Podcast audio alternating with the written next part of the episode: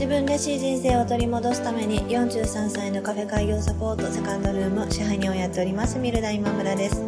このチャンネルはカフェをやりたいという夢を25年間温め続けた私が楽しいこともへこむこともたくさんあるカフェオーナーライフをゆるゆると配信しています。本日もよろしくお願いします。昨日私のお店は、え午前中はレンタルキッチンをしていました。14時から、えー、開店して、まあ、フードは出さないでお茶だけっていうことで、それはもう1ヶ月前から、え、カレンダーの告知とか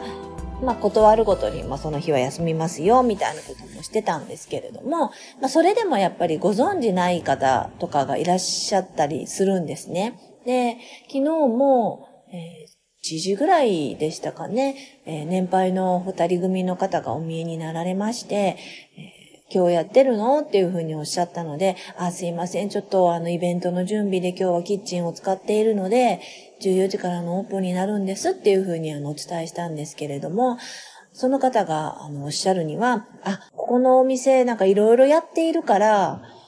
空いてるかどうかはわからないけど、一応来てみたんですよ、みたいなことをあのおっしゃってたんですね。だいぶ年配の方だったので、そんなにしょっちゅう SNS をチェックしてるとかいう感じでは多分なくって、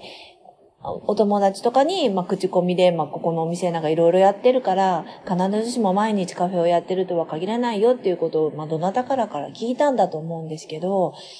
いろんなことをやってるっていうことが伝わってる、私の知らないところで誰かに伝わってってるんだっていうのを、あの、知ってすごく嬉しかったです。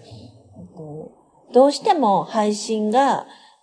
スマホとかパソコンとかそういうものを作ったものになりがちで、ま、もちろんあのお店の前でポップとかも置いてるんだけど、ポップって見てるようで見てないことの方が多いじゃないですか。必ずしもカフェをやってなくていろんなことやってるよっていうのが、こう自分の知らないところで、こうじわじわともしかして伝わっていってるとしたら、それってすごく嬉しいなっていうふうに思ったんですね。それが、あの、もっともっと広がっていったら、えー、何かやりたい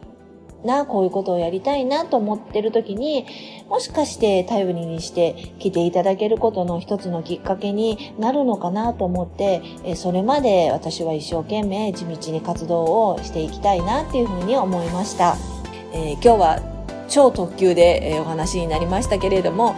これからも頑張っていきたいと思いますので、どうぞよろしくお願いします。今日も聞いていただきましてありがとうございました。良い週末をお迎えください。セカンドルームでした。